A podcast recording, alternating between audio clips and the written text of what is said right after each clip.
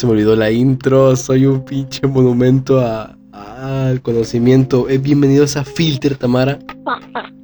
Este, un podcast, este... Eh, buena pregunta, ¿sobre qué es, güey? Carajo, güey. Sobre literatura, libros, cultura, cosas bonitas. Sí, y sobre chisme, porque claro, también somos señoras. No es cierto, eso no es, eso es en el no planeado.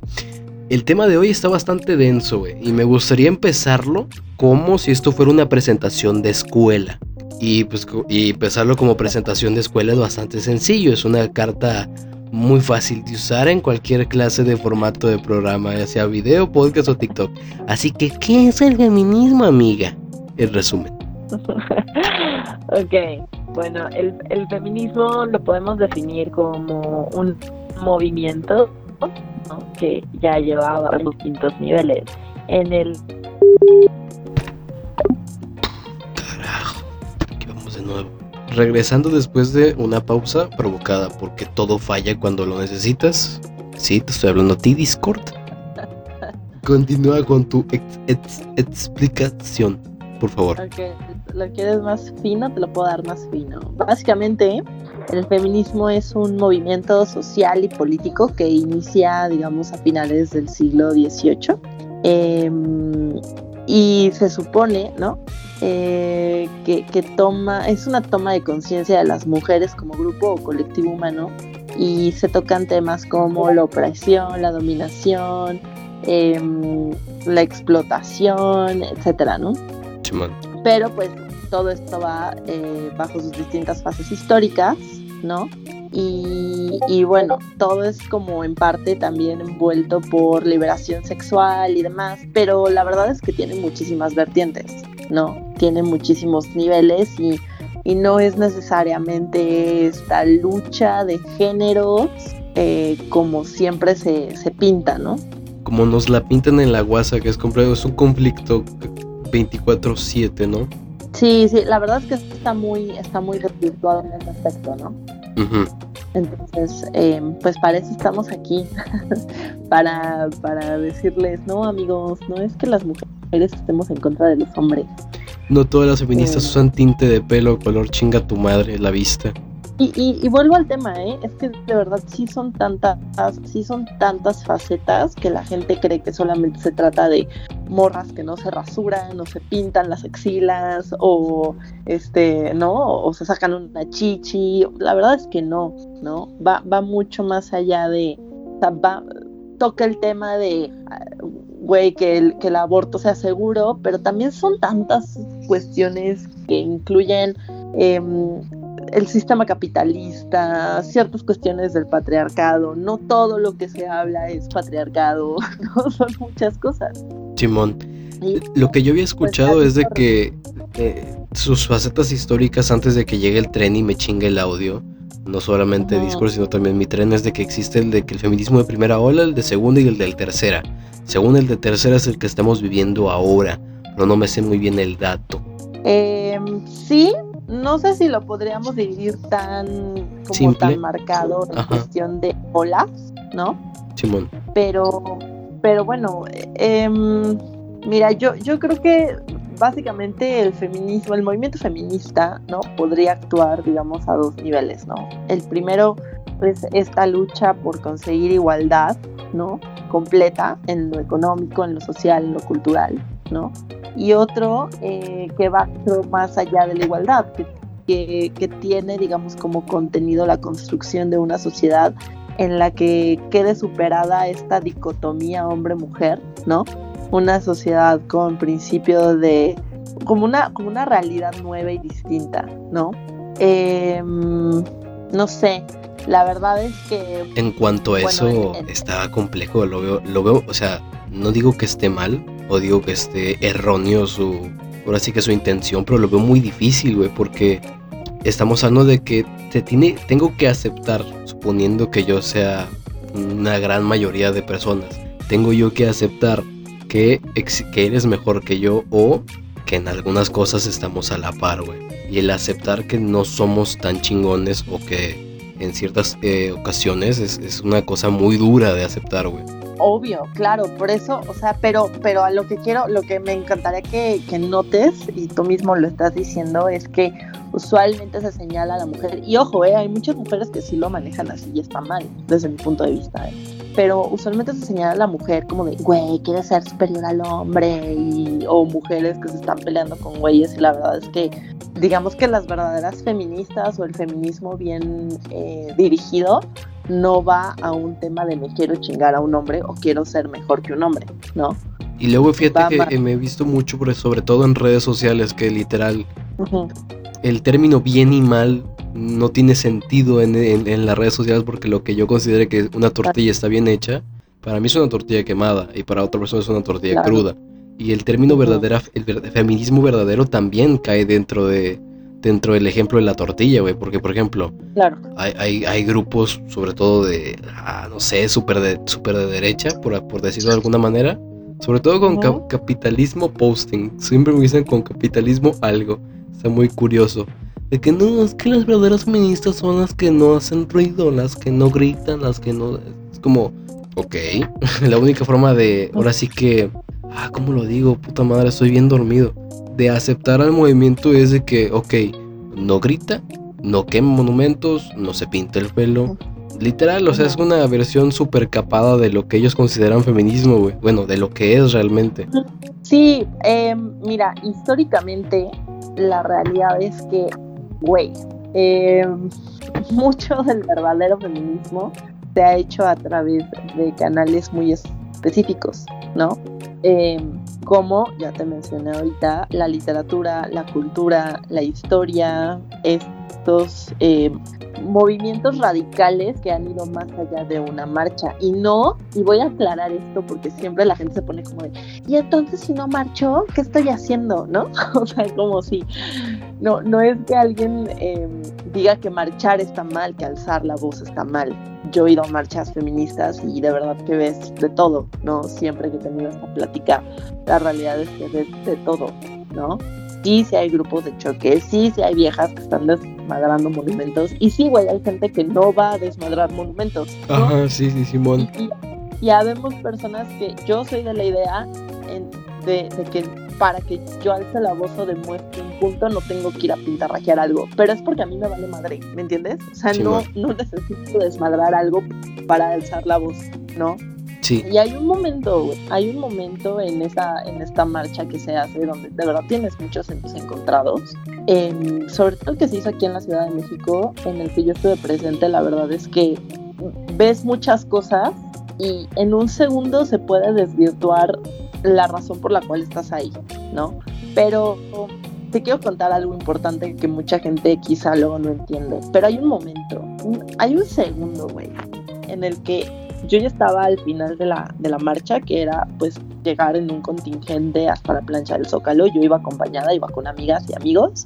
Em, y, y hay un momento de silencio, güey, tan sepulcral, tan eh, fantasmagórico, tan tétrico, porque de verdad en un milisegundo terminas entendiendo por qué estás ahí. O sea, ves a madres en silencio que están llorando porque sus hijas nunca regresaron. Ves a chavos desconcertados porque mataron a su novia. Ves em, a niños sin madre. Ves muchas cuestiones, ¿no? Que es donde se te hace, es donde se te cierra la garganta y se te hace el estómago eh, duro, ¿no? De decir, güey, por eso estás aquí, estás alzando la voz, porque sí, no merecemos ser asesinadas, porque sí, no merecemos ser desaparecidas, porque sí, no merecemos ser violadas, porque sí, tenemos el derecho a que nos respeten en una fiesta, porque sí, si yo voy al, del trabajo a mi casa y de mi casa al trabajo no me tiene por qué pasar nada en el trayecto, ¿no? Esté vestida como esté vestida o salga a la hora que yo salga, ¿no? Y eso es como la, realidad de, nuestra sociedad, ojo, ¿eh? de nuestra idiosincrasia, eh, por lo menos predominantemente latinoamericana, ¿no? Y, yo creo que eso es eh, la razón por la cual se hacen estas marchas y tienen una razón de ser, ¿no? Sin embargo, también creo y defiendo que habemos mujeres que quizá buscamos plasmar toda esa rabia de otra manera y no desmadrando cosas, ¿no? Simón. Que obviamente entiendo que si a mí me pasara algo, decreto cancelado en esta y toda la universidad, eh, eh, yo imagino a mis papás desmadrando el mundo, güey, porque me están buscando, ¿no? Imagino a, a, mi novio si tuviese, este, desmadrando todo porque me está buscando. Imagino a hermanos que desmadran todo porque están buscando a sus hermanas. Eh, creo que es una reacción humana y natural el hecho de querer voltear el mundo de cabeza por buscar a alguien a quien amas, ¿no? Bueno, está como los padres de las víctimas de los campos de exterminio en Tamaulipas, güey. Literal, campos de exterminio, porque son miles los, los, los, los cuerpos que se encuentran y, o sea, estamos hablando de gente que sigue buscando a sus hijas, hijos por más de cinco años, güey. Sí, por supuesto. Sí, sí, sí, o sea, es completamente humano. Nadie, nadie puede decir como que está mal, güey, reaccionar de una u otra manera, porque es una reacción humana. A lo que yo apelo es, habemos personas que, queremos quizá em, dirigir todos esos sentimientos y ese descontento y esa rabia de muchas maneras, y una de las que más se ha visto beneficiada, sin lugar a duda, ha sido el gremio cultural, ¿no?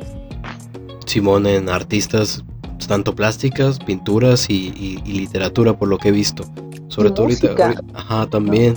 Sí, sí, eso está, está muy en auge, pero bueno, ahorita que, estamos tocando este tema y por supuesto porque vamos a hablar de libros, Simón. Em, no, ahorita se está dando como un despunte, ¿no? Con, escritoras eh, latinoamericanas o en general, o sea, mundialmente se está viendo un despunte en literatura mexicana, se está viendo, la mujer se está viendo mucho más reconocida, eh, definitivamente, y hay, que, hay que destacarlo, no solamente eh, en, la literatura, premios Pulitzer, el Nobel, en fin, ¿no? Es de las mejores em, épocas para ser mujer ahorita, güey. Sí, y, mira, y el tema de la lucha sí sigue, ¿no? Porque, insisto, no, no creo que lo, deberíamos eh, reducir a, es que solamente es una lucha política y social, ¿no, güey? Está, está en tantos vertientes. De en e, ese sí, güey, no. Ahora que me lo comentaste lo de las, lo de tanto hijos llorando por sus madres, por sus novias, por sus hijas, güey. O sea, con ese ejemplo del silencio sepulcral, que no sé por qué me lo imaginé el zócalo y con el cielo gris.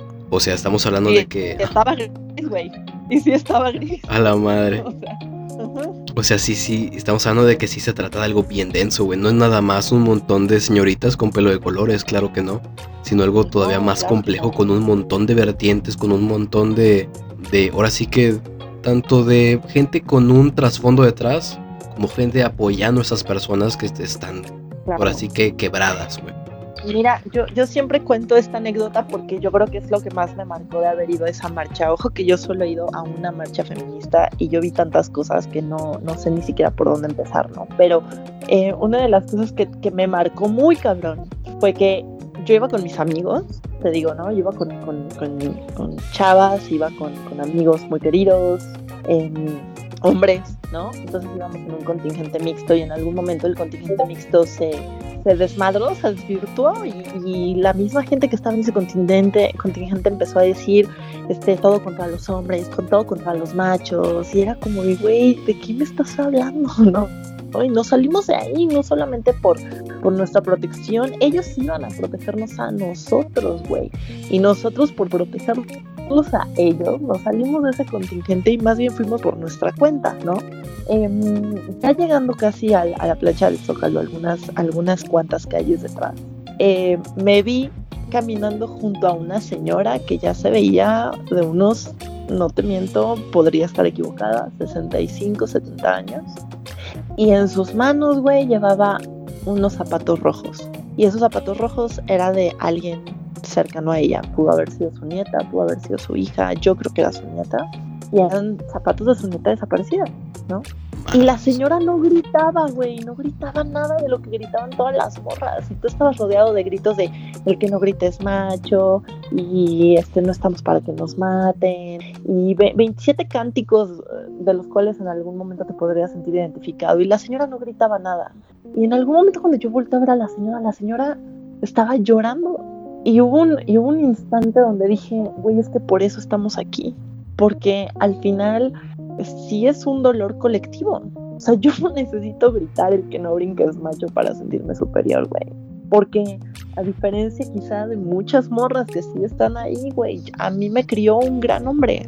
Y quizá yo no tuve una figura de hermano, porque tengo un hermano casi inexistente en cuestión de mi crianza, pero, pero tuve un gran hombre que me crió. Mi padre es un gran hombre, ¿no? Y, y nunca me violentó y nunca fue un mal padre y nunca me neglecteó para que yo tenga un odio arraigado hacia los hombres, ¿no? Sin embargo, sí fui víctima de intento de violación y puedo intentar compaginar con, con el tema de abuso en, en, en el transporte público, ¿no? güeyes que te tratan de manosear, personas que te tratan de agarrar en la calle. Este, yo estaba en una fiesta y me trataron de violar, güey, ¿no? Entonces, eh, no necesariamente tienen que desaparecerme no necesariamente me tuvieron que haber violado para yo poder compaginar con ese sentimiento colectivo.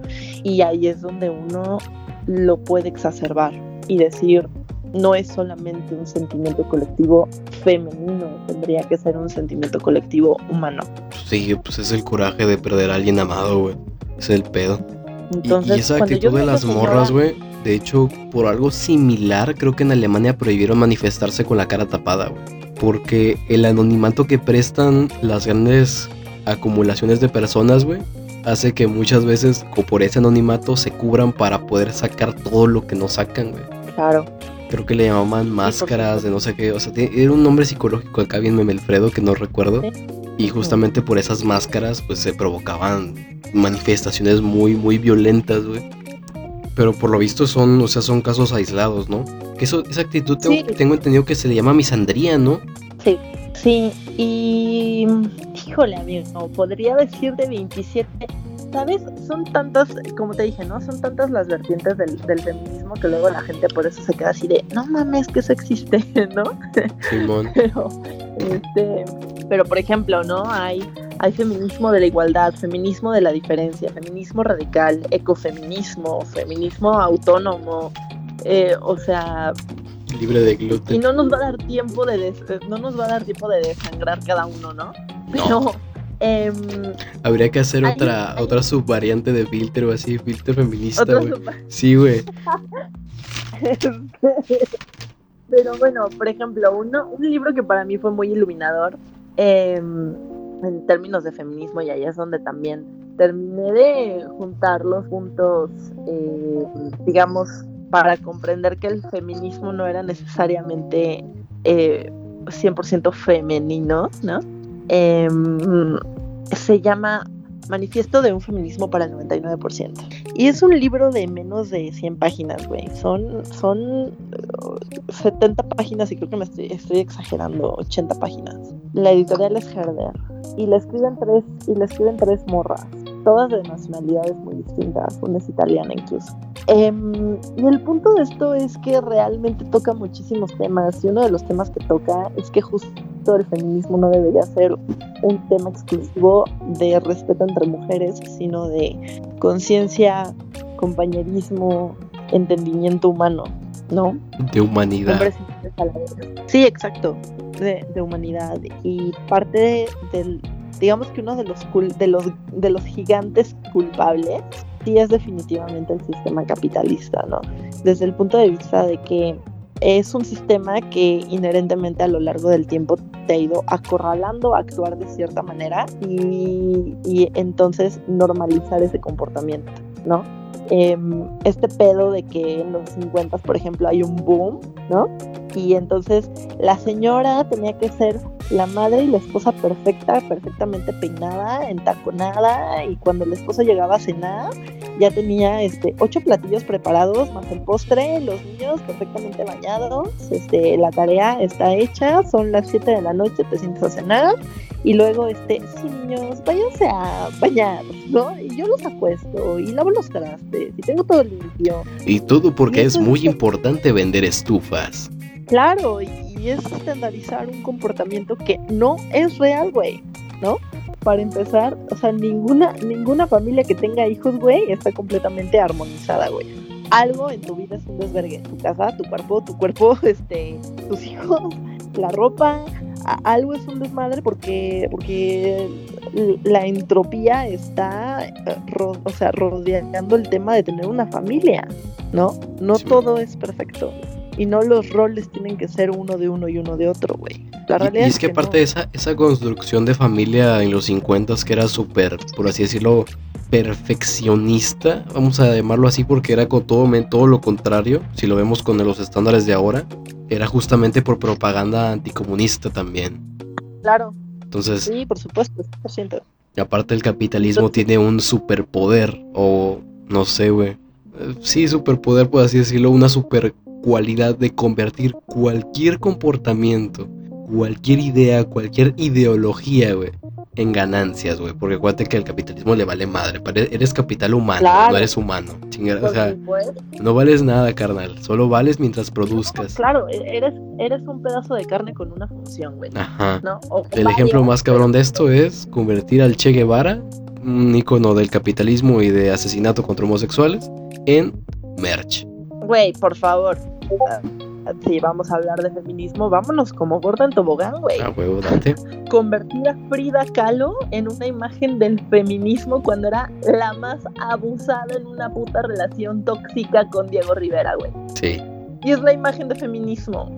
Y tampoco O me sea- gusta mucho su arte, güey, que digamos. No mames, bueno, no, a mí tampoco, no.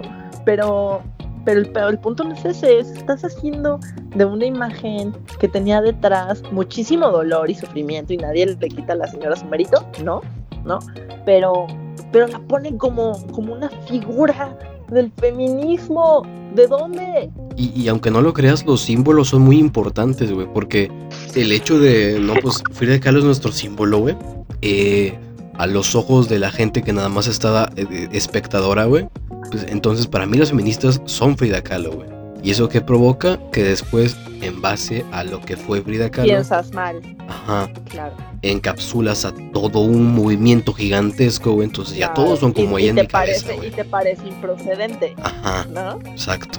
Sí, obvio. Entonces, por eso es tan importante tener muchísimas vertientes de información en este tema, porque, porque si no se vale el hecho de decir, o sea, a mí me dicen, y, y puedo estar en una cita con un cabrón, o sea, real, y voltea y me dice, güey, tú eres feminista, ¿no?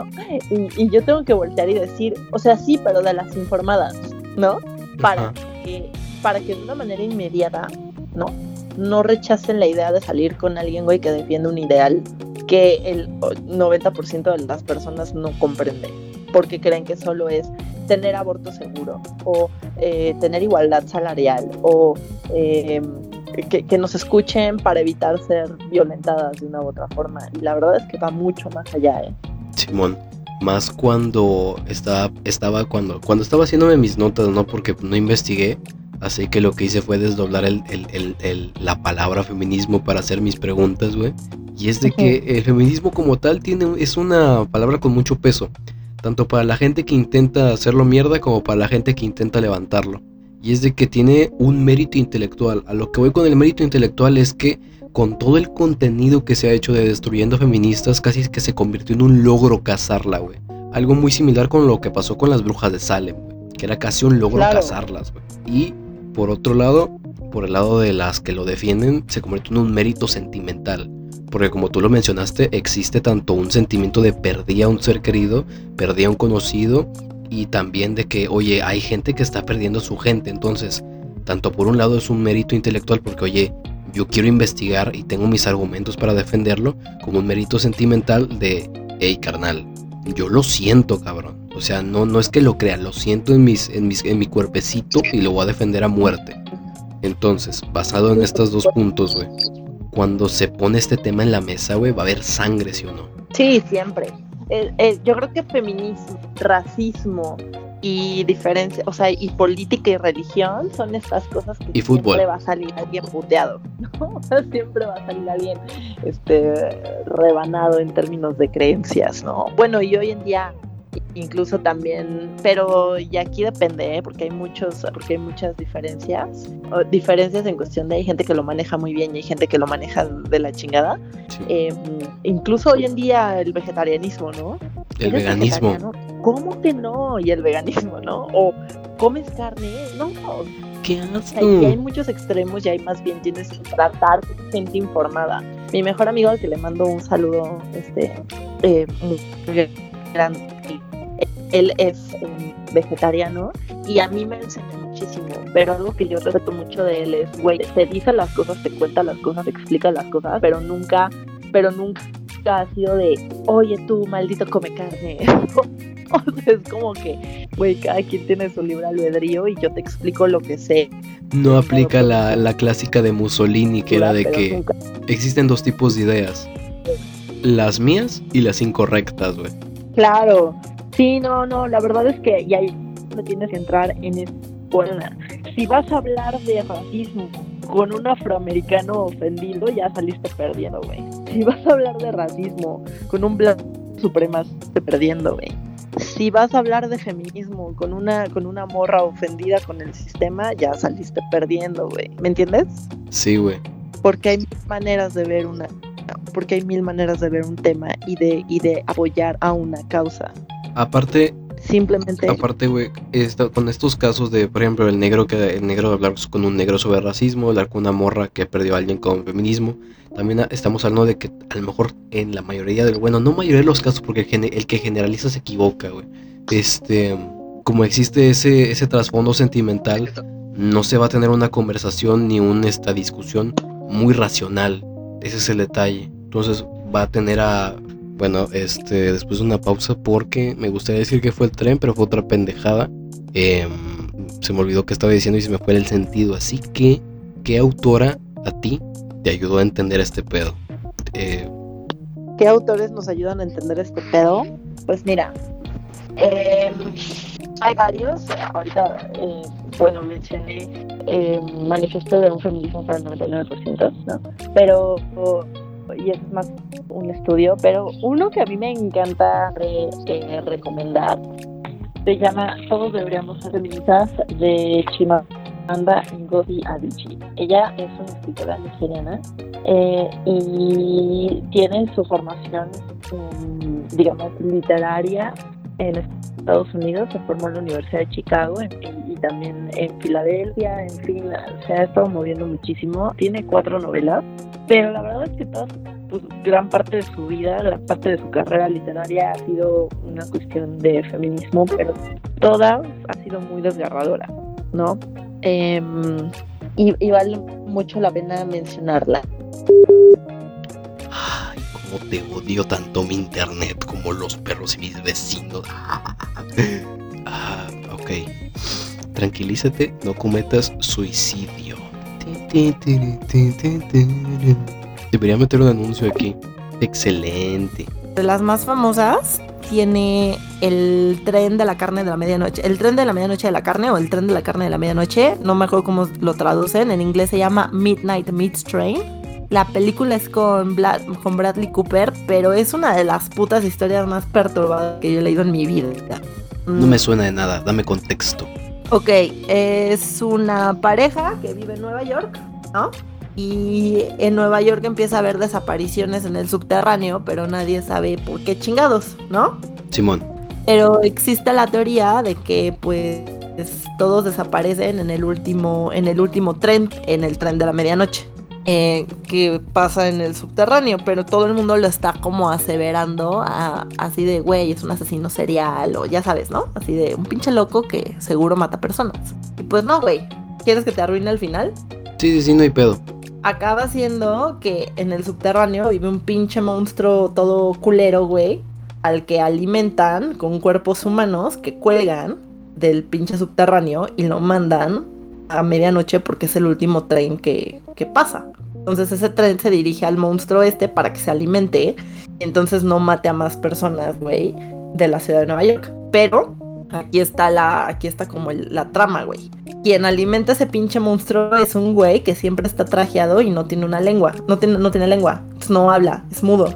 Y cuando el personaje de Bradley Cooper, que en el libro no me acuerdo cómo se llama ahorita, em, se da cuenta de este pedo, ¿no? Salva a la novia, pero a cambio él tiene que tomar el lugar del güey que es mudo. Entonces le quitan la lengua y ahora es él el que alimenta al pinche monstruo. Entonces él es el que dirige a las personas al tren de medianoche para que el pinche monstruo sea alimentado. A la madre, güey, suena mucho este, esta onda de las tribus que sacrificaban gente para satisfacer la sed de sangre de sus dioses, güey. Igualito. En efecto, en efecto, algo así, pero lo que está chido, o sea, aquí el pedo es que sí te presenta, por lo menos en Bradley Cooper, como la, pues, es- esta moral eh, corrupta, ¿no? Esta, esta moral que se corrompe porque, pues, literal, él tiene que pagar la deuda de haber salvado a la vieja que ama y, pues, el precio es que él tiene que alimentar este, a- al pinche monstruo y perder la lengua y no volver a verla nunca jamás en la vida, ¿no? Tranqui. Algo muy básico con lo que vivir al chile. sí. Sí, tipo así, tienes cambio de 5 millones, ¿no? Sí, sí. Entonces, sí, a huevo, aquí en la, en la cartera aceptas billetes de 20. a huevo. Entonces, este. Le sacas la cartera al güey que se tragó el mozo de a ver qué trae. Ah, una tarjeta Mastercard con huevos. Dios quita, Sí, pero Dios y Cla- Dios quita, güey. Clive Barker. Clive Barker tiene una. Tiene una serie de. Tiene una serie de libros que se llaman libros de la sangre. Sí, los ¿no? vi en Valdemar, la, la, la editorial Valdemar, creo que sí se llama, que es donde vi los de Lovre que me llamaron la atención. Sí, ahora bien, Valdemar puede ser muy engañosa, entonces luego te digo cuáles sí valen la pena. Y si no te digo en qué editorial comprarlas. Vale. Em, pero bueno, sí, Clive Parker está muy cabrón, es uno de los escritores de horror más densos contemporáneos. Y lo curioso es que es ultra, ultra fucking gay. Sea, pero además es así como de, lo ves súper sensual, pero, pero es JJ, güey, ¿no? O sea, es reina, es princesa. A huevo. Es bichota la morra. Es bichota. Y Chuck Palahniuk lo que tiene es como una obsesión con la anatomía, una obsesión con, como con, mm, como que, como con esta distorsión mental, ¿me entiendes? Simón. Si te fijas en, en el club de la pelea, pues Tyler Durden es, ¿no? El, el alter ego de un güey que está psico- psicopáticamente disociado, ¿no? Ok. Este, en, el, en la historia que te conté del güey que mete el pito en la alberca, pues es un güey que tiene una obsesión por, por masturbarse, una obsesión por llevar el rush sexual a otros niveles, pero es un niño, ¿no? Simón, Simón. Eh, Esa sí está bien, esa sí está bien retorcida la historia del niño en la, en la alberca, güey. está cabrón, ¿no? Al chile. Tiene, tiene otro libro que se llama Choke, em, se- o sea, literal como ahorcar, ¿no? Ok. Y, y entonces habla sobre un güey que se llama Víctor Mancini, que es un que es un güey que abandona la carrera de medicina, ¿no? Simón. Y, y pues es, digamos que este güey crea una especie de antihéroe, ¿no? El, el güey siempre, o sea, la, la historia siempre está mostrando como sus, como, como las, como las imágenes culeras de la infancia de este güey, ¿no? Ok. Este. mm, y entonces, no sé, güey. Hace una. O sea, toda la historia es como este güey hace un plan eh, para literal asfixiarse. Choke es asfixiar, ¿no? Ahorcar. Simón. Pero hace un plan para asfixiarse, güey, con, con pedazos de comida, ¿no? Mientras cena en, en, en restaurantes poca madre de primer nivel. Entonces, madre. Pide un, hace cuenta, pide un platillo carísimo y lo corta en, peda- en pedazos con la dimensión exacta para que se le atore en, en la, en la garganta, ¿no? Y entonces, em, esto lo hace con la intención, güey, de que lo salven de la asfixia, ¿no? Sí, sí, sí. de que, de que, güey, no sé qué asfixiar, entonces la gente lo salva y entonces hace que estas personas se sientan responsables y le mandan cheques, güey, dinero, ¿no? Para que no haya pedo. Así, el güey así se gana la vida. Ah, no mames, fingiendo su muerte, o sea, pseudo fingiendo su muerte, güey.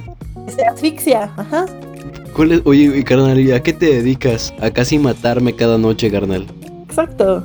Y tiene, y tiene, o sea, por ejemplo, ¿te acuerdas? ¿Ves que Chuck Palahniuk que en el club de la pelea pone estos grupos de autoayuda donde va el, el güey Edward Norton con, con, Ma- con Marla, ¿no? Simón, Simón. Van a, ok, y entonces aquí repite de una u otra forma la fórmula. Bueno, no la repite, pero haz de cuenta, cuando el güey no se está asfixiando en los pinches restaurantes, lo que hace es que él se da su tour, güey, por, por este, workshops, por, por grupos de apoyo de adictos sexuales. Ay, cabrón.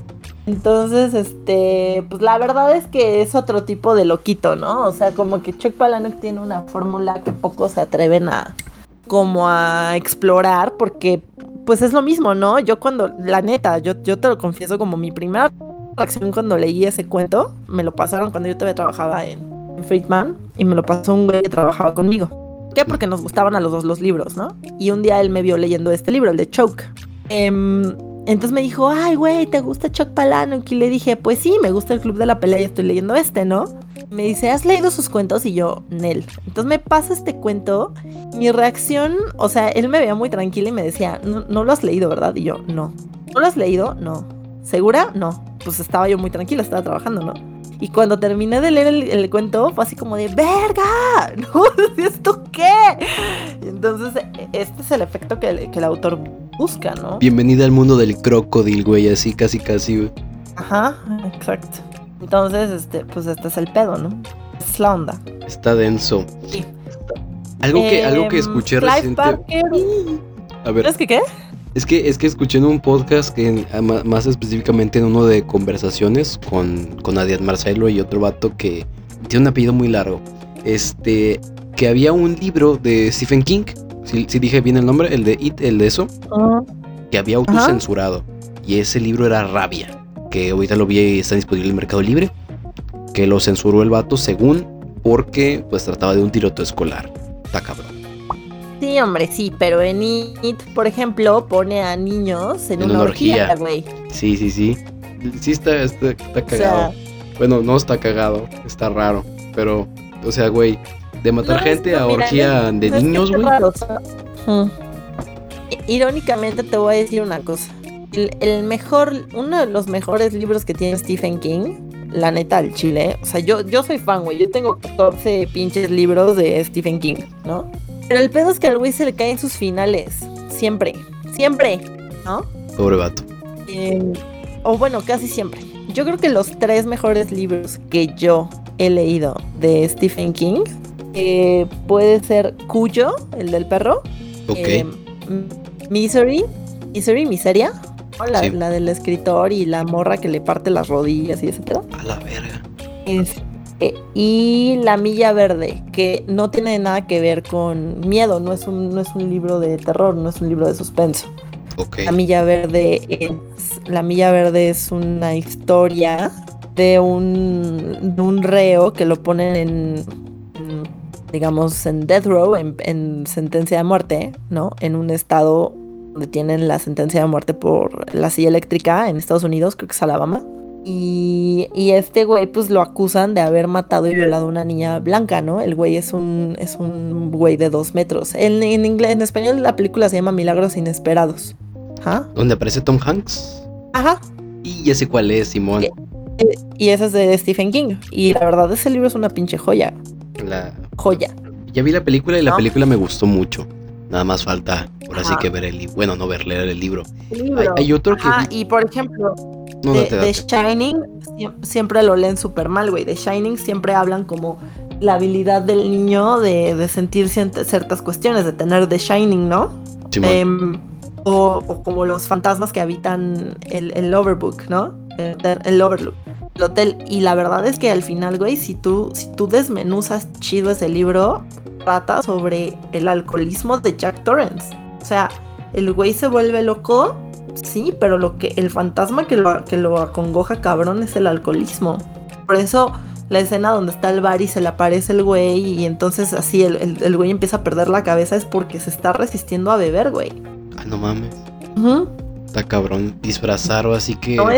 Al verdadero monstruo de algo que le echaríamos más lógicamente la culpa. No, güey, es un fantasma. No, cabrón, eres alcohólico, güey. Exacto. ¿Y qué es lo que hace, qué es lo que hace Stephen King, güey? ¿Qué es lo que hace Stephen King? Agarra tu miedo, agarra tu, o sea, el, monstruo y lo, y lo, y lo, lo viste de gala. Lo disemina, ¿no?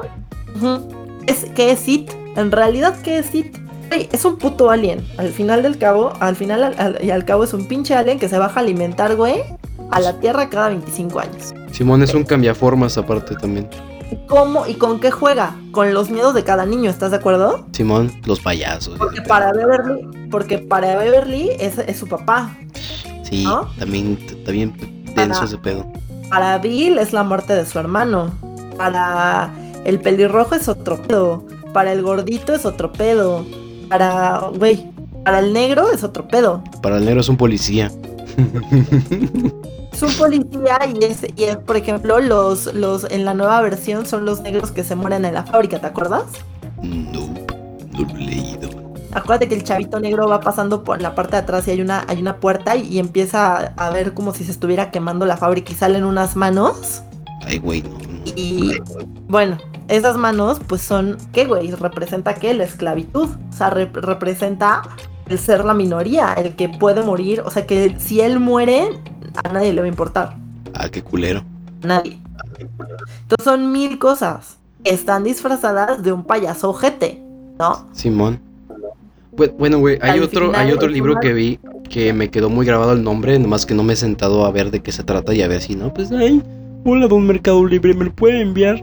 Y es El Rey de Amarillo, güey. No me acuerdo del autor. El Rey de Amarillo. De King in Yellow. A ver. Me lo estoy buscando. En la biblioteca secreta de Jenny. Es un libro de cuentos del escritor estadounidense. Ah, órale.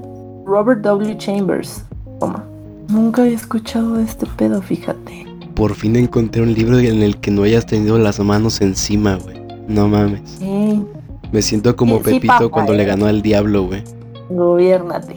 No.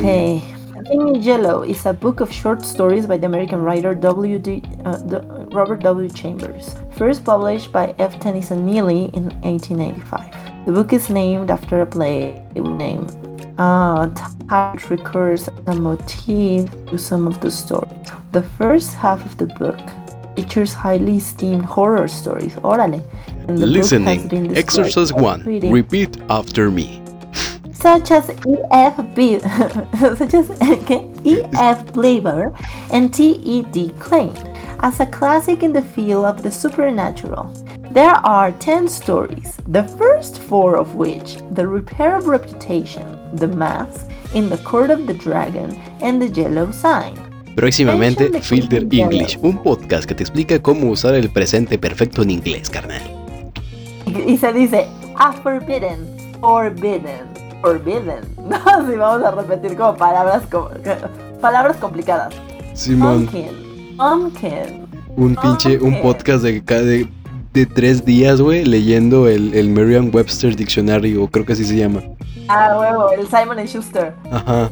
Ah, huevo, ya me vi. Y qué bonitos Entonces, recuerdos de mi extraordinario de inglés en, en tercero de secundaria. Qué bonito. De hecho, ya hay un podcast sobre eso. Aquí, por ejemplo, dice List of Stories. ¿Cómo dice que se llamaba Tom? Ah. The stories in the book are The Repair of Reputation, a story of, of egotism and paranoia which carries the imaginary of the book's title. The Mask, a dream story of art, love, and uncanny science. In the Court of the Dragon, a man is pursued by a sinister church organist who is after his soul. Wait, ya quiero leer ese libro, eso, eso suena bien.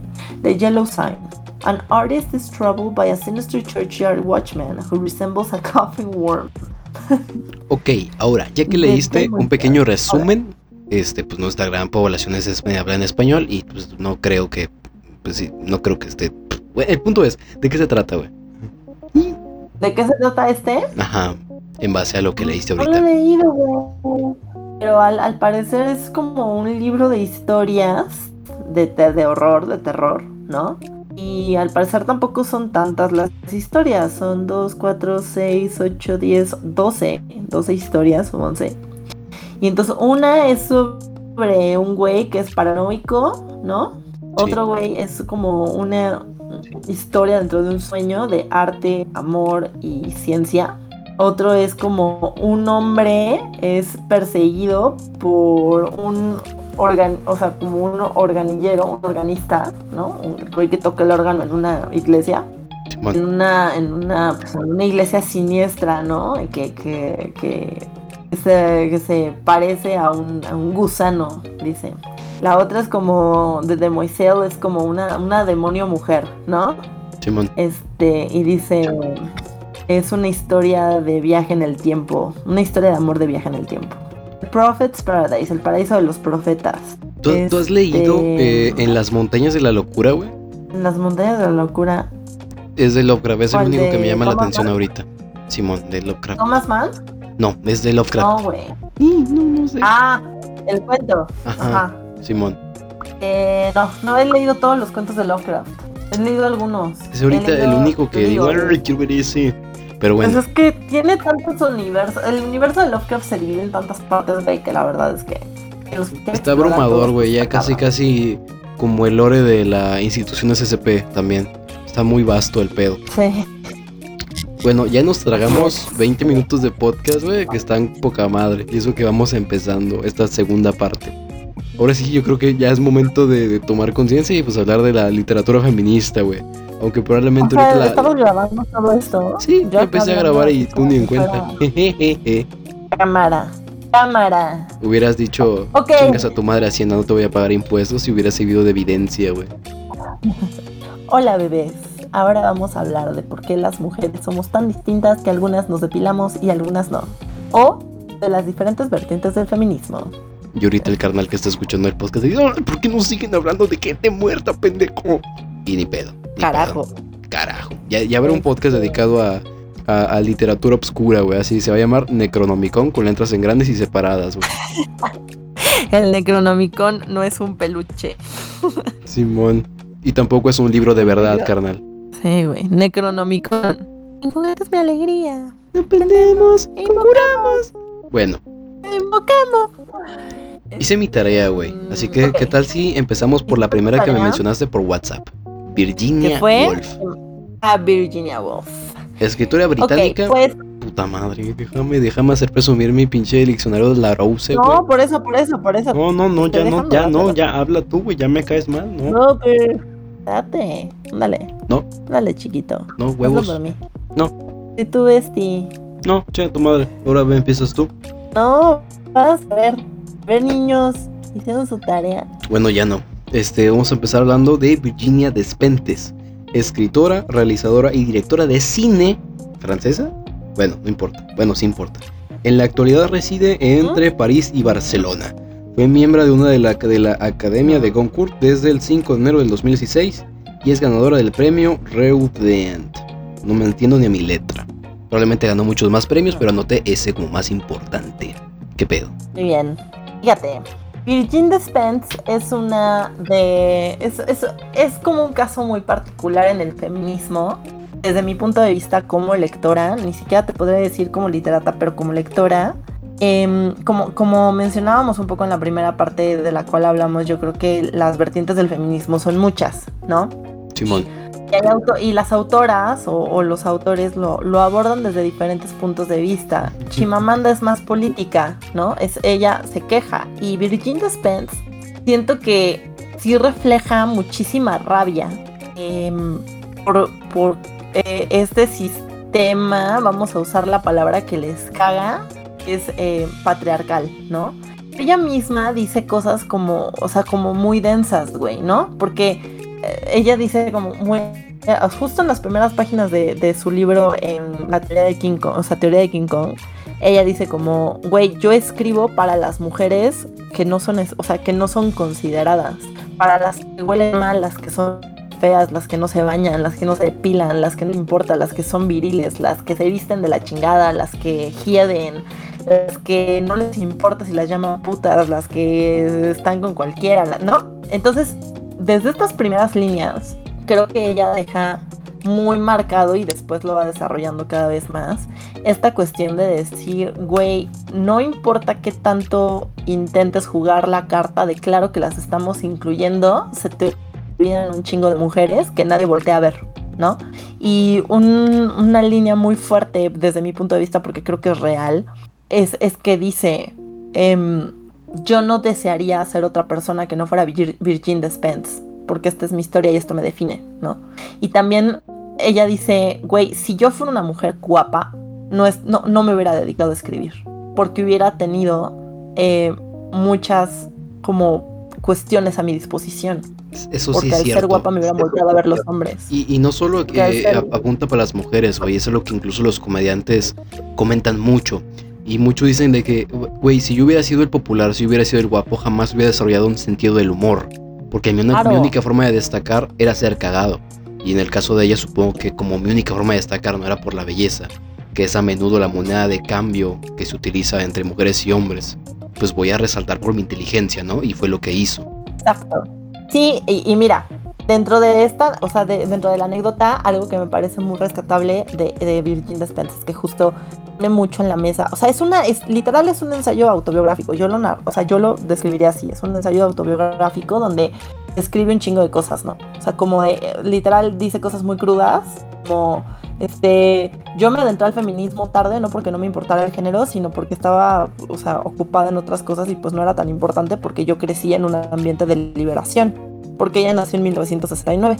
Entonces, a sus padres, a su entorno, pues jamás les importó, güey, si usaba una minifalda y jamás le importó, jamás, a, la gente jamás le importó que se acostara con cientos de hombres y así lo dice, me acosté con cientos de hombres y nunca quedé embarazada, porque no era importante, ¿no? Y decía, güey, y si quedaba embarazada, sé dónde había una clínica donde podía abortar de manera segura. Entonces, ella lo dice muy como abiertamente, pero también lo dice con cierta rabia. Y, y digo rabia porque es una de las palabras que más predominan en este tipo de feminismo. Chimamanda, que fue, que fue la, la, nigeria- la nigeriana que, te- que también te puse en una de las opciones, ella habla de que, por ejemplo, a ca- cada, rato le decían, güey, es que el, el- el artículo que escribiste te hace notar muy rabiosa. Y ella dice, güey, me hace notar rabiosa porque estoy rabiosa. Oye, creo que estás Estoy emputada. o sea, estoy emputada, güey. No mames. Estoy emputada. Claro, güey, es injusto. Hay muchas cosas que son injustas. Y obviamente, por ejemplo, ella, Chimamanda narra, ¿no? Y dice, güey, cuando yo digo esto, cuando yo digo, claro que estoy emputada porque en cuestión de género estamos de la chingada, Más porque creo que Nigeria es mayoritariamente musulmán, ¿no? ¿no? Creo que Nigeria también es mayoritariamente musulmán, una cosa así. No tengo muy bien el Eh, contexto. No necesariamente, es que tienen como varias células. Pero, o sea, es predominantemente africano, ¿no? Simón. Eh, tienen como distintas células, también depende, pues, digamos, de sus fronteras, ¿no? Simón. Entonces, bueno, pero ella siempre se ha considerado una mujer africana, ¿no? Y entonces ella dice, bueno, cuando yo, cuando yo expreso esto, de güey, por supuesto que estoy rabiosa porque la situación de género está de la chingada, ¿no? Eh, dice, volteó un hombre negro y dijo, sí, pero los hombres negros, este, sin, sin casa, ¿no? Indigentes, pobres, la están pasando peor. Y ella voltea y dice, yo no me estoy comparando con un, con un hombre negro pobre, ¿no? O sea, yo no estoy diciendo como, güey, es que la tengo más grande que tú, ¿no? O mi problema es más complicado que el tuyo. Es, Y fíjate que ahí hay un punto bien No. interesante, perdón que te interrumpa. Y es que Mm.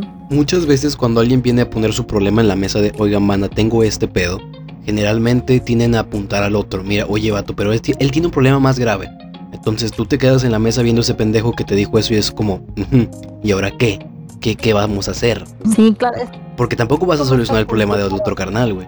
Ah, obvio, y es como esta cultura donde dicen, güey, ya no quiero comer espagueti porque ya estoy satisfecho. Güey, hay niños en África que no tienen ni para tragar. A mí me vale verga, güey, los niños de África. O sea, en este preciso momento no estoy, no estoy diciendo voy a tirar 80 kilos de comida, estoy diciendo estoy lleno, ¿no? Y aunque parece ser un comentario muy egoísta, muy, muy, muy cruel, muy crudo, pues ahora sí que, carnal, soy un simple mortal, soy un simple ser humano, no por mi, por así que como individuo no, no importo y no valgo nada, y los que deberían de hacer y los que tienen la responsabilidad de no hacen lo que tienen que hacer.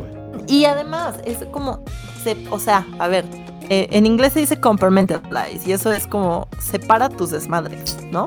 Una cosa es la violencia de género, otra cosa es la hambruna mundial, otra cosa es la pobreza extrema, otra cosa son los problemas raciales, otra cosa, ¿me entiendes?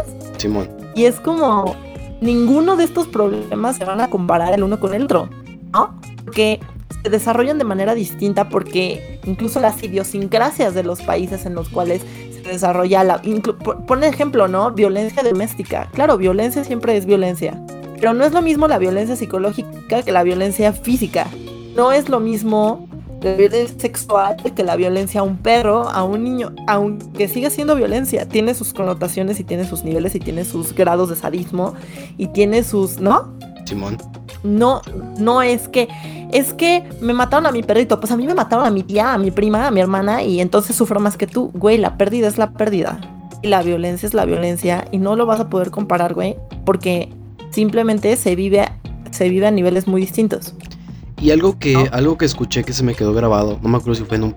Es que me la paso haciendo podcast mientras... Me la, me la paso escuchando, no haciendo. Este, mientras hago tarea.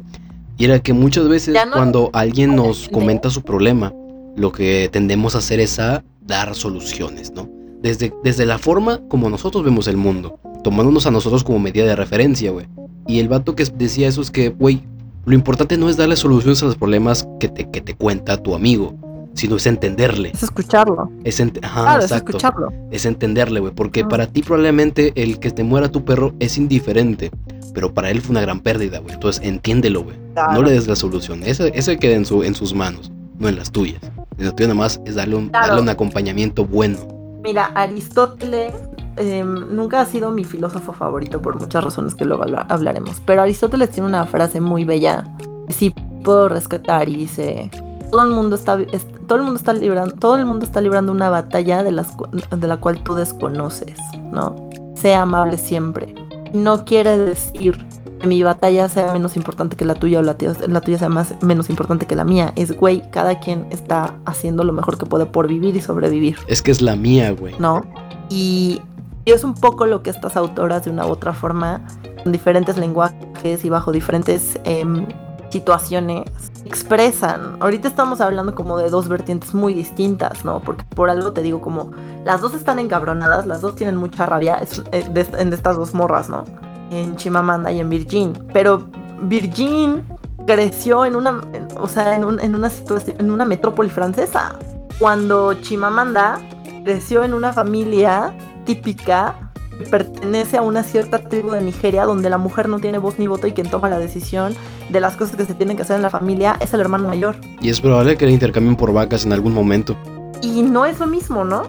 Ella se tiene que volver a... O sea, Chimamanda se, se termina formando en Estados Unidos. Sí. Pero tiene que salir de este núcleo para poder formarse. Que ¿no? por cierto, Formarse. aprovechando de mis superpoderes de la Rose, ojo, eh, a la persona que no tenga ninguna idea como yo antes de este podcast sobre Chimamanda, su nombre es Chimamanda Ngozi, Ngozi, ¿sí? Adichie. ¿sí? Nació en 1977 en una aldea en la aldea de Ava. Su obra va desde feminismo. Ay, güey, ¿qué es esto? ¿Qué es mi letra? No me entiendo. Sexismo y problemática racial. Hay otra cosa, pero no me entiendo mi letra.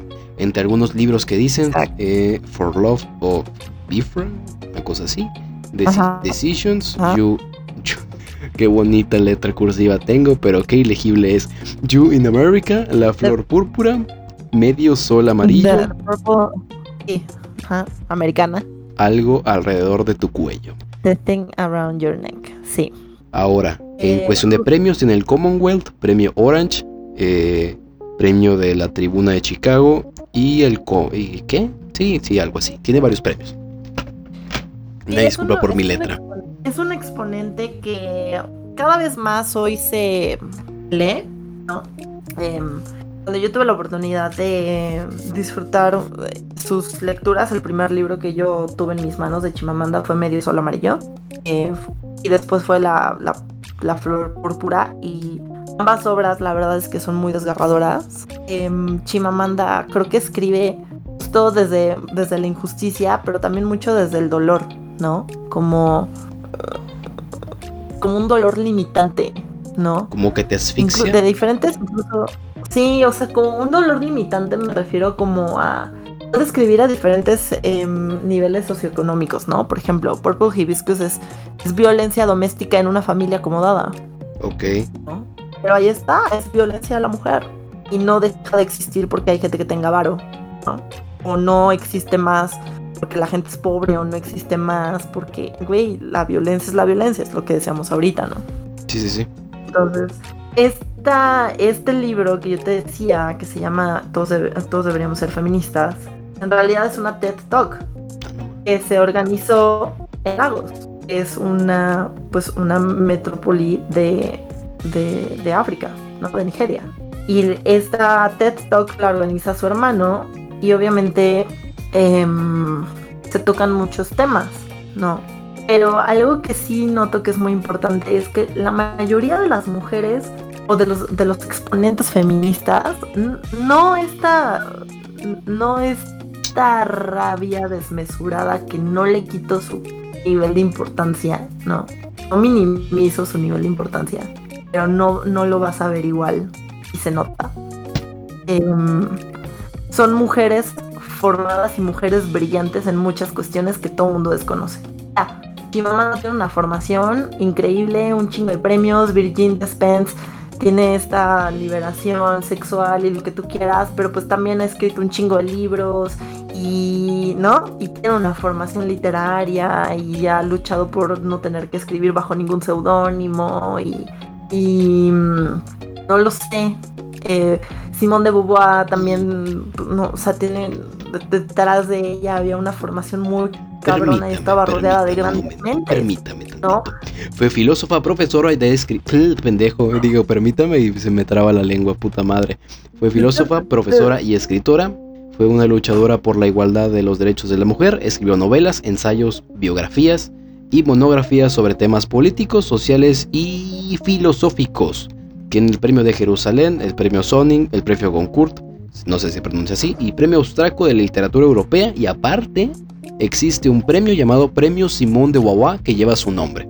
Que no sé si dije su nombre bien, una disculpa. Y ya, es todo lo que tenía que aportar. Y estaba casada con Jean-Paul Sartre. A la madre, así tranqui.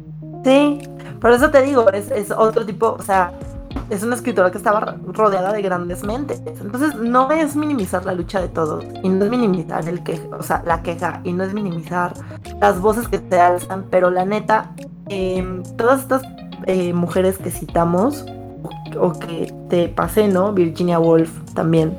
Em, son, han sido mujeres brillantes que han intentado utilizar muchas herramientas para alzar la voz y cambiar el rumbo de la historia para aportar su saco de arena a, los cambios que querían ver en la sociedad, supongo.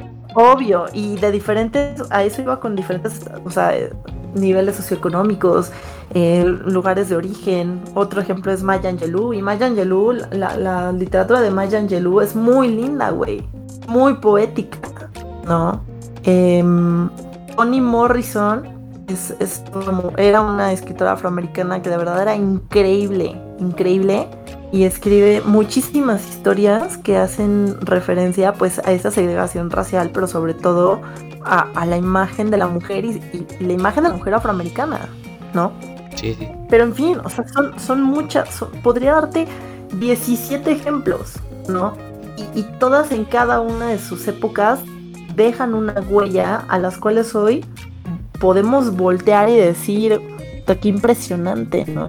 Y, por eso pongo el, por eso ponía el ejemplo de Virgin Despentes, ¿no? Porque de repente hay mucha gente que dice, pues es que sacarte una chichi y no depilarte es, o sea, no es feminismo. Quizá para ti no, güey. Yo lo decía en la primera parte, para mí el feminismo quizá representa una cuestión mucho más activa, ¿no? Yo no quiero ir a desmadrar una estatua, a mí no me interesa, ¿no? Pero sí me interesa cambiar el, rumbo y quizá, como lo menciona Chimamanda, cambiar la educación de nuestras hijas, cambiar la educación de nuestras Ese pedo, ese argumento de sacarse una chichi no es feminismo, fíjate que yo hasta yo lo he tenido en la boca. Pero es que, güey, cuando te pones a, con el tema de los mensajes y de los símbolos, güey, pues bueno, para ti una esvástica son los nazis, güey, pero para los budistas es buena suerte, güey. Ajá. Y, claro. Y está cabrón. Y, ojo, ¿eh? O sea, la, realidad es que uno tendría que, aceptar, o sea, tener la apertura de entender que... Mmm, ¿Cómo te digo? El, el, es, es como el dinero, güey. El concepto, o sea, su función es una, pero el concepto del dinero puede cambiar para todas las personas, ¿no? Sí. Entonces, el feminismo igual, su función, o sea, su función está clara. ¿Por qué existe? Está claro. Simplemente todo el mundo lo ve de maneras muy distintas, ¿no?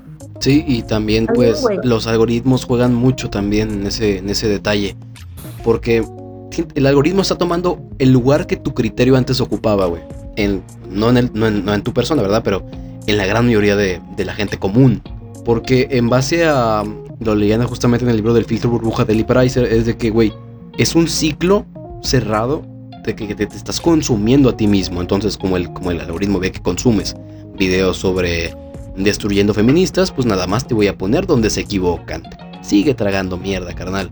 En cambio, si la apoyas, te sigue mandando únicamente videos de donde aciertan. Entonces, al final, los dos sujetos, tanto el que ve como siempre que hacen algo bueno o siempre que hacen algo malo, tienen una visión completamente deformada de lo que realmente es, que es una mezcla de los dos. Claro. Sí, sí, o sea, mira, son, son muchas cosas. Eh, te puedo dar otros ejemplos y ahorita estaba eh, de hecho, ella estaba nominada este año para el Nobel. Ay, cabrón. Y ella es Margaret Atwood. Margaret Atwood escribió un libro que abrió brecha en 1985 que se llama eh, La mano de la criada. Hoy ya es una serie, está en Hulu, ¿no? Pero em, nunca se me va a olvidar que yo escuché la conferencia de una conferencia de esta doña, ¿no? Tiene muchísimos libros, muchísimos, muchísimos. Tiene uno que se llama Alias Grace, muchísimo, o sea, su literatura es muy vasta, ¿no? Em, pero bueno, en esta, en esta conferencia, en la ronda de preguntas, ella, más bien, ella leyó un capítulo del el cuento de la criada, ¿no? Y cuando termina la lectura de este libro, em, le hacen una ronda de preguntas y ella le dice, y, entonces le dicen, ¿cómo se le ocurrió generar em, pues esta sociedad, ¿no? Que se, que se plasma en el cuento de la criada? Y contextualizándote, el cuento de la criada es una, una, historia donde pues la sociedad se, digamos, se modifica y las mujeres pierden sus derechos. Y entonces las que tienen ovarios viables pues se convierten, son violadas sistemáticamente para tener los hijos de líderes políticos y sus esposas, ¿no? Pero cada uno cumple como con un papel, sin, sin embargo estas mujeres que pues son separadas y limitadas, pues son tratadas de, la chingada y son violadas sistemáticamente para tener hijos, ¿no? Güey, está cabrón. Eso es en, eso es en gran medida. Eso me sonó muy, muy cabrón al caso Lebensborn durante la Segunda Guerra Mundial en la ocupación de Noruega, que utilizaron a señoritas noruegas para tener los hijos de los soldados de las SS y tener, por así que los, los niños de la, raza aria, ¿no? A Simón. Exacto. Entonces, a eso va el punto de todo esto es que, y eso justo es lo que quiero que hacer, hacer que se te vuele la cabeza, ¿no? Entonces, e, esta persona súper inocente le dice, oiga, pero es que, ¿de, ¿de dónde se le ocurrió, pues, esta historia para generar un libro tan rompemadres, ¿no? ¿Cómo se le ocurrió esta, esta, esta sociedad, ¿no? Ella dice, todo lo que lees en mis libros realmente existe en algún lugar del mundo, solo no te digo en dónde. Ay, pues su pinche madre, güey, se sintió bien culero en la espalda ese comentario. ¿Me entiendes? Y es una señora que sonríe y se te ilumina el cuarto porque es una viejita adorable, ¿no? Pero, pero que te lo diga tan crudamente, sin necesidad de victim o sea, de victimizarse, sin necesidad de decir es que las mujeres sufrimos un chingo, ¿no? Son mensajes que están plasmados en páginas. Te dice, güey, todo lo que lees sucede en alguna parte del mundo, solo no te estoy diciendo en dónde. Y como no te digo en dónde y no, no te pongo la prueba, cabrón, es, lo lees en, en, la ficción y crees que es ficción y te escandalizas. Pero pasa en el mundo y es real. Y te voy a decir una cosa muy seria, güey. Al chile, de compas. Te odio, güey, porque ya ese libro está en mi wishlist en este momento, lo acabo de agregar, güey. porque siempre que hablamos es como 80 libros nuevos. Sí, güey, no, no, no, mames, ya está. Y está, güey, qué bonita edición, está en pasta dura. Sí, otro, ¿no? Eh, no sé, sin necesidad de decir es que es feminista o no, no. Pero, no sé, la campana de cristal. Silvia Plath es otro ejemplo que siempre eh, te ponen a leer, por ejemplo, en, las escuelas de Estados Unidos, en, Europa, es un libro que se lee constantemente porque es un libro sobre, en inglés se dice coming of age, que es como de maduración, ¿no? Simón. De, y o sea, como un English romano, de una otra forma. Pero mm, es, puede ser a veces, o bueno, se considera un libro lento, pero Silvia Plath tenía mucho que decir. No necesariamente voltean y dicen Silvia Plath, la feminista, la feminista, ¿no? Pero hay muchos, o sea, hay, hay muchos. No acabo, ¿no? No, no, no podré acabar de, de, decirte, pues es que cuántos libros de feminista hay, son un chingo. Es, es toda una cultura ya, güey. Es toda una cultura, pero además, esto es, a lo que uno quiere apelar, o a lo que, o a lo que a mí me gustaría. O sea, el mensaje de todo esto es, no está chido, no controlemos las palabras que decimos. Y para las personas en general, no, no lo limito al género, es muy fácil voltear y decirle a una mujer o a, una mujer que está defendiendo ciertos derechos, que ojo aquí, o sea, las vertientes del feminismo son muchas, ¿ves? Y hay mujeres que sí están luchando por una igualdad. Hay mujeres que sí están luchando por, por tener decisión sobre sus cuerpos. Hay mujeres que sí están luchando por un aborto seguro.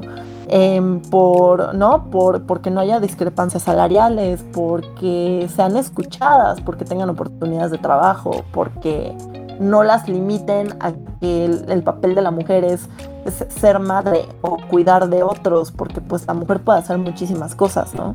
Yo lo dije en una entrevista hace poco, es impresionante que no nos damos cuenta que, por ejemplo, en la tecnología, hoy está liderada en su gran, en su gran mayoría por mujeres.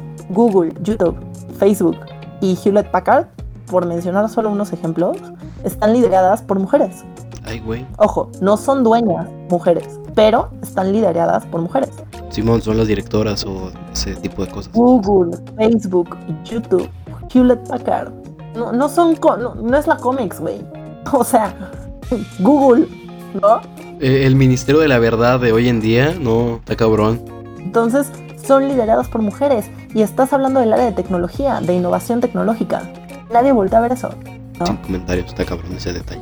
Entonces, ojo aquí, o sea, hay, otro libro que se llama Manifiesto del Feminismo para el 99%. Es un libro súper chiquito. Lo escribieron tres morras, es un estudio. Y la realidad de esto es que, digamos que una de las principales ideas que se manejan en ese, libro es, está de verdad es muy pequeño, ¿eh? o sea, te lo chingas en dos horas, menos. Este, dice, el principal monstruo, el principal veneno de, de, la, de, la, desinformación sobre el feminismo es el capitalismo. Y el todo del capitalismo es que no nos podemos medir nunca con la misma vara. Porque una mujer que tiene posibilidades, que a lo mejor tiene acceso a una educación, que tiene una familia con medios, no estamos diciendo rica, ¿no? Pero que tenga medios para pagar esa educación o que tenga una casa estable o una economía no tan fluctuante, eh, va a hacer que acceda a una educación que le permita abrirse de otras oportunidades y entonces poder brillar en una sociedad preponderantemente, em, pues no solo masculina, sino machista. Y es que el capitalismo no es solamente enemigo de, de, las feministas, es de la humanidad completa, güey. La humanidad, claro, y es que ese es el mensaje, por eso dice manifiesto de un feminismo para el 99%. ¿Cuál es el 99%? El resto del mundo. Simón. ¿Y ese, uno, ¿y ese 1% quién es, güey? Pues, ah, las que se levantan, ¿no? Eh, yo pensé que el 1% era pues, la gente que es dueña o que controla el dinero, que es casi casi un 1%. Sí, o sea, claro, son, son, los, son, los, son los millonarios, ¿no? Maneja varios niveles. El punto al que iba es justo eso, ¿no? E, ellas manejan una idea que nadie voltea a ver, ¿no? Y dice, y, y es, es una que siempre expongo cuando hablo de ese libro, porque dice, ok, güey, ¿tú tienes a alguien que te ayude en tu casa? Dale, va. Le estás dando chamba, qué chingón. Claro que estás aportando en un grado, pero esa persona a la que le estás dando chamba que está cuidando a tus hijos también tiene hijos. ¿Y quién le cuida a sus hijos? Mm, ese es el pedo. No, pues alguien de su familia, ok, güey, si alguien se enferma de esa familia, ¿quién le cuida a sus hijos? ¿Por qué ella no va a dejar de trabajar porque tú necesitas que le ayude con sus hijos? ¿Qué pasa con las mujeres que no tienen acceso a la tecnología, que no tienen acceso a redes sociales? ¿Qué pasa con las comunidades que no tienen internet? Las, las comunidades verdaderamente pobres tienen mujeres, ¿no? Eh, que, que, no, ni siquiera tienen un lenguaje fijo. ¿Qué, ¿Qué pasa con esas mujeres? ¿Cómo verdaderamente podemos hablar de una igualdad si neta no estamos volteando a ver a las verdaderas minorías? a la minoría de la minoría. Y lo decimos muy a la ligera, ¿no? No, es que la pobreza está cabrona. Güey, ¿te has asomado a ver de verdad los niveles de indigentismo, los niños malnutridos, los ancianos sin hogar, los veteranos en Estados Unidos, que, güey, ok, tú puedes estar o no a favor de la guerra, güey, pero son personas que tenían una función, una misión en una sociedad y terminaron siendo olvidados. Pero deja tu like para ayudar a más gente y tu amén en los comentarios. Entonces, lo decimos muy a la ligera. Es que, es que también creo que estamos en la peor época, güey, como para...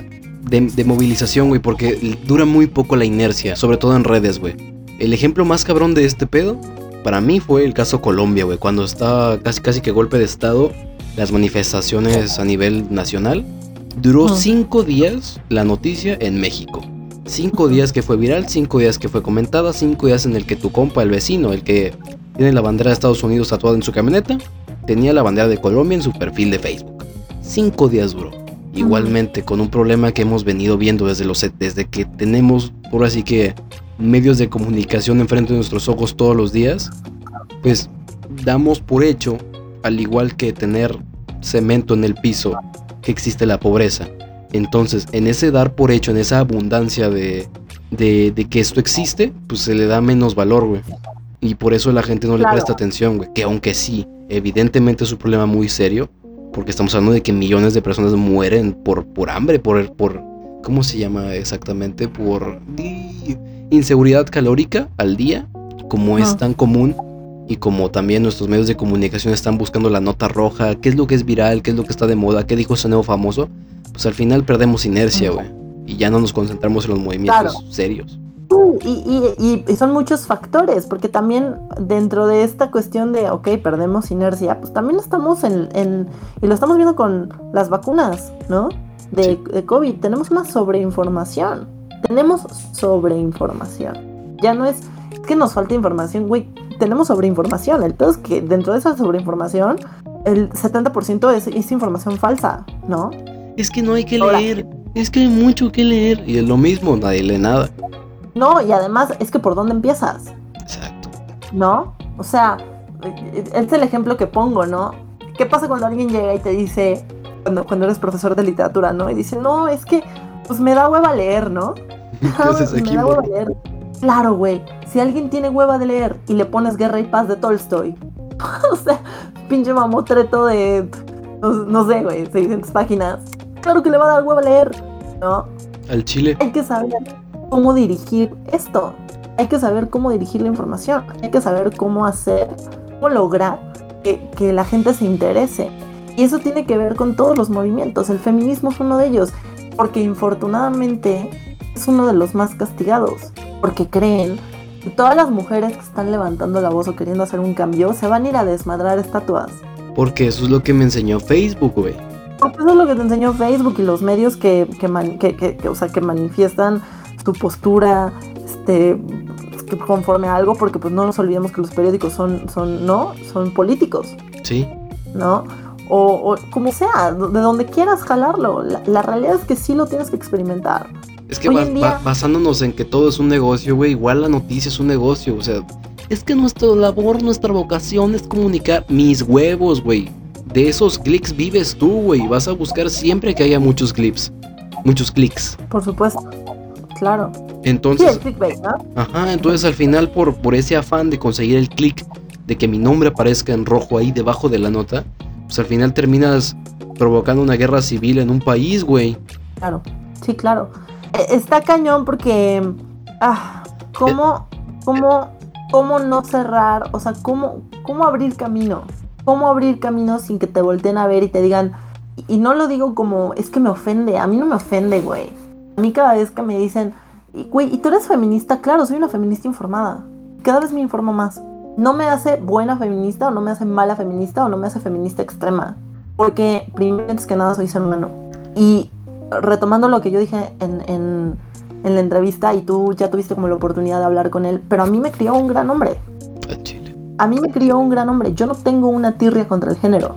Y me crió un gran hombre, pero también tuve un hermano ausente y tuve un hermano desobligado y me intentaron violar y, y tuve, este, estuve en relaciones codependientes y abusivas y claro, tuve muchas experiencias y no necesariamente volteo y digo, hay pinches hombres que se pudran. Claro que no, la, la lucha no es contra el género, Es contra las acciones. es contra las acciones que hacemos a nivel humano. Fíjate que veo esa humani esa sociedad, esa calidad de sociedad que exiges con muy buenos ojos al Chile, o sea, porque es, es inherentemente bueno. Es por así que la búsqueda de solucionar estos problemas que pues manchan con tinta roja nuestra historia todos los días. El problema es que bajo el sistema en el que estamos y en el que vamos a estar por muchos años más, pues está cabrón, está muy difícil, güey. Está muy, muy, muy difícil. Porque imagínate, Pero no es imposible. no, no, no, definitivamente no. Y más si pues ahora sí que te- se levantan organizadamente y de golpe. Pero ojo, esto, esto no es un llamado a la acción, cabe recalcar, pero estamos hablando de, una, de, un, de un- de un país en el que su, su tiempo de, de- de- de expectación de contenido son tres minutos. ¿Y qué ven en esos tres minutos? Nada más, ahora sí que... Ajá, TikToks que nada más son liberaciones de dopamina a cada pinche rato. Que pueden ir desde memes sin sentido hasta contenido casi cayendo en lo sexual. Entonces, es una población casi casi que programada para el para la ignorancia, güey. Y eso puede ser peligroso. Claro, claro. Tú decías ahorita, esto no es un llamado a la acción. mm, quizá no le estoy hablando a México el país, pero yo creo que esto sí acaba siendo un llamado a la acción, simplemente con la acción que acaba de suceder ahorita. ¿Qué fue lo que dijiste? Güey, te odio porque ya tengo un nuevo libro en mi wishlist. Güey, Sí. misión cumplida. Misión cumplida. No es que te vayas a ser feminista de aquí a mañana. No, pero voy a Pero tener algo muy llama- entretenido entre mis manos. Pero esto se llama información, se llama conocimiento, se llama abrir camino, Vale, se llama cambiar criterio, aumentarlo, expandirlo. Simón. Y a lo que voy con el que sea peligroso, no me refiero a que sea peligroso, pues, ahora sí que para la gente, ¿no? Pero a lo que voy es que puede ser tanto peligroso para la salud del movimiento como para la, para la psique de las personas, porque al, al- al malinterpretarlo pueden hacer un montón de encaer en la barbarie, güey. Y para la salud del Obvio, movimiento obvio. pueden desprestigiarlo y volverlo aún más contra la pared, güey. Que, que eso es un poco lo que queremos poner aquí en la mesa, ¿no? O sea, no se trata de que si te depilas o no te depilas está bien o mal. No, güey. Es la manera en la cual tú tienes que, o sea, que expresarte está chido. Si tú perdiste a alguien y quieres desmadrar el mundo, desmádralo, ¿no? Simplemente no encasilles en una o en otra el movimiento de las demás personas, porque no todos están peleando por el mismo tipo de feminismo. Al igual que de cientos de podcasts más, esto sí es un llamado a la, acción, la neta al chile, de mi parte, desarrollen un pinche pensamiento crítico, banda. Que digo, es muy difícil de tener acceso a la verdad, casi que es como alcanzar la perfección, algo imposible, pero sí, no mamen, o sea, no, no se crean todo lo que ven, intenten pensar, que es lo que más importante. Claro, mira, una frase que justo dice Virgin Despens em, reza de la siguiente manera. El feminismo es una aventura colectiva para las mujeres, pero también para los hombres y para todos los demás. Es un, es un llamado colectivo. Es un llamado a ser humano. Y lo mismo podríamos hablar de otros temas tan controversiales, pero no lo puedes encasillar. Lo puedo decir de la misma manera. Ok, güey, vegetarianos o veganos. ¿Qué derecho tenemos de quitar vidas, güey? Los animales lo único que poseen son su vida y nosotros se las quitamos. Es cierto. Sí. Hay gente que dice, pero necesito el hierro. Está bien, güey, chingate una vaca. O sea, está, está, está poca madre. Pero yo no puedo llegar con una persona, güey, que es vegetariana y budista, porque es parte de su creencia, y decir, estoy bien pendejo por comer hojas, güey. Déjalo, déjalo. Es su vida, güey. Si él quiere respetar a todos los animales, está chingón. A mí déjame chingar a mi Cars Jr., carnal. No, pero ¿me enti- entiendes a qué voy? O sea, son temas controversiales, ¿me entiendes? Listo, regresamos de un corte donde todo falló. Maldita mesa de mezclas. Beringer, patrocínanos, por favor. Y quedó a medias de un discurso acá bien mamalón. Es una pena que se haya perdido. Parece, hasta parece planeado el pedo, así de que "Uy, están diciendo demasiadas cosas, a chingar a su madre. Y falló. Ahí, ahí donde me ves no tenía prompter. No, de hecho, ¿qué es eso, güey? Todavía no tenemos presupuesto para un. De hecho, no tenemos presupuesto para vasos de agua. Pero, fíjate, sí tenemos pronto. be- bebemos agua, bebemos agua de la llave. Sí. Oye, carnal, quiero ir al baño. ¿Ya viste esa cubeta que está ahí? Al lado de los, de los micros. Ese es el baño. ¿Ubicas la botella de Bonafont? Date. Ubicas el botellón partido a la mitad. Y Ay. pues yo creo que culto vamos a, vamos a dejarle, ya vamos a dar cierre aquí ya hablando de chill. Porque se puso muy, se puso Este- muy intenso al final. O sea, estuvo muy verga. Es una pena que, pues, de que chinga tu madre, mesa de mezclas. Luego podemos grabarlo como clipcito, así de el feminismo somos todos, amigos. Eh, no, pero ya, ya en serio, o sea, ya como hablando, mm, creo que quizá nos damos la oportunidad, podemos entender que el feminismo no es más que voltear a ver a otro ser humano. Y ojalá, tanto de mujeres para hombres como hombres para mujeres, dejemos de satanizar algo que eh, pretende generar en algún, ti- en algún grado eh, unidad, ¿no? Simón. Pero es que se sataniza porque no se comprende, supongo. Porque no entienden qué pedo. No, claro. Es que si lo que tú ves, güey, es una morra con el cabello de colores. Y me está gritando. Ajá. Pero no entiendes que a lo mejor está gritando desde la pérdida. pues lo primero que vas a voltear vas a decir, güey, pinche loca, ¿no? Ajá. Pero pues no entendemos. Si no tengo el contexto completo, para mí es una pinche loca. Pero ya entiendo, ah, no, pues por eso está encabronada, por eso está desesperada. Claro, o sea, la verdad es que la, la mujer en general es muy vulnerable a que la sigan tratando como objeto, ¿no? Hay morras que están cansadas, güey, de ser acosadas en el transporte público, en la calle. Mujeres que están cansadas de decir, y esto es real, ¿eh? Y esto se puede como ir a diferentes niveles, ¿no? Pero hay gente que dice, güey, ¿por qué amamantan en público? Hay gente que dice, güey, ¿por qué no? O sea, ¿por qué a huevo? Si me saco una chichi para alimentar a mi hijo, te afecta, pero si me pongo una mantita e igualmente me estoy sacando una chichi, pero no la ves, no te afecta. Son ganas de chingar, carnal. Y hay mil, y hay mil, me refiero a, hay mil posturas, ¿no? Sí. Güey, simplemente respeta. Respete ya. Me dice, güey, es que la, la violaron porque eh, llevaba una microfalda. Es que si yo vaya en pelotas. ¿Qué te da el derecho de tocarme? Eso ¿Qué sí, eso sí es cierto, la neta. O sea, nada te da el derecho de tocar sin consentimiento. Pero, pero, teniendo en cuenta de que vives en Afganistán, en Mataulipas, no saldría vestida con una minifalda de noche. No mames, qué perro pero miedo. ento- Entonces, pero entonces maneja el discurso de manera correcta. Ajá, ahí el problema no es cómo te vistes, sino el problema que es- está. O sea, Es como, ok, yo voy a tomar mis, previ- mis previsiones, o sea, mis provisiones porque sé dónde vivo.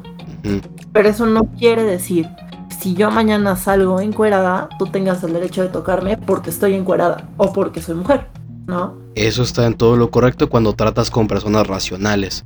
El pedo es Eso que es El pedo es que cuando te pero- enfrentas a las criaturas de la noche, güey.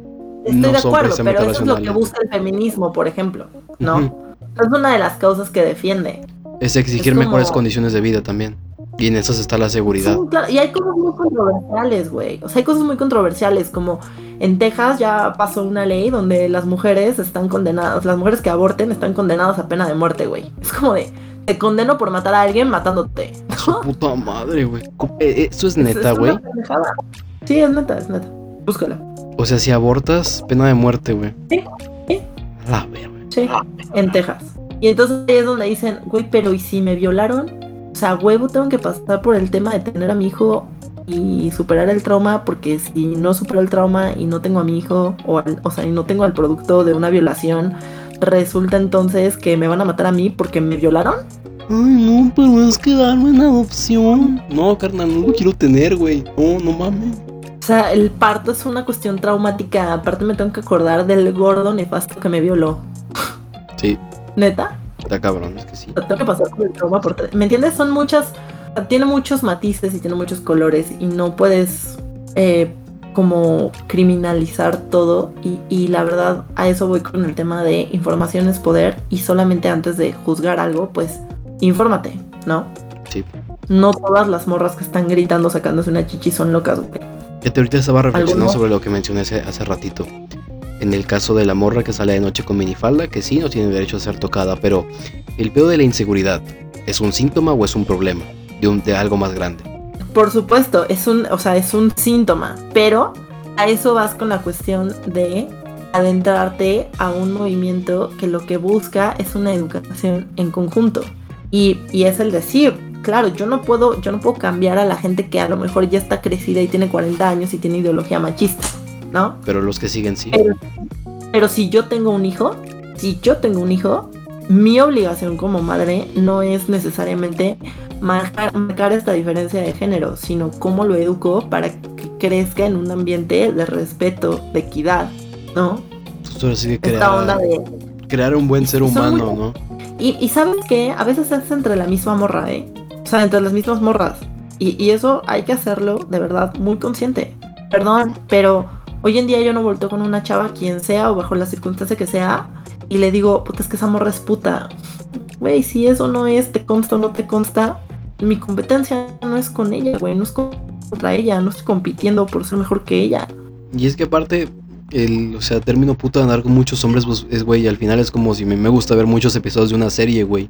Es entretenimiento, carnal.